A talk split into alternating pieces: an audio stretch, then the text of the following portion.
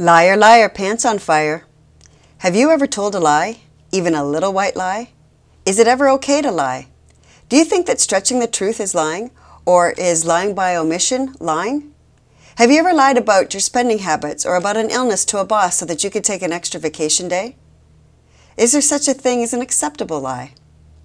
Research out of the University of California suggests that people tell an average of two lies a day. A survey conducted in the UK estimated that parents will tell children approximately 3,000 lies throughout their childhood. And a US poll reported that 31% of moms said that they lied more often since having kids. So is it possible to always tell the truth?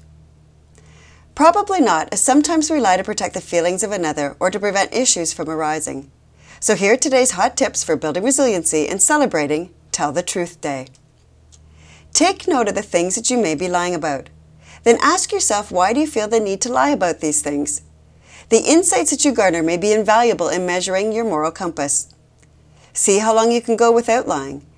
And avoiding all other human contact during this time doesn't count. Do you have a harder time not lying at work or at home? Remember the golden rule let the truth you share be in a manner that you would also appreciate. If you like today's wellness tips, let me know. You can leave me a note on Amazon or through your Alexa app.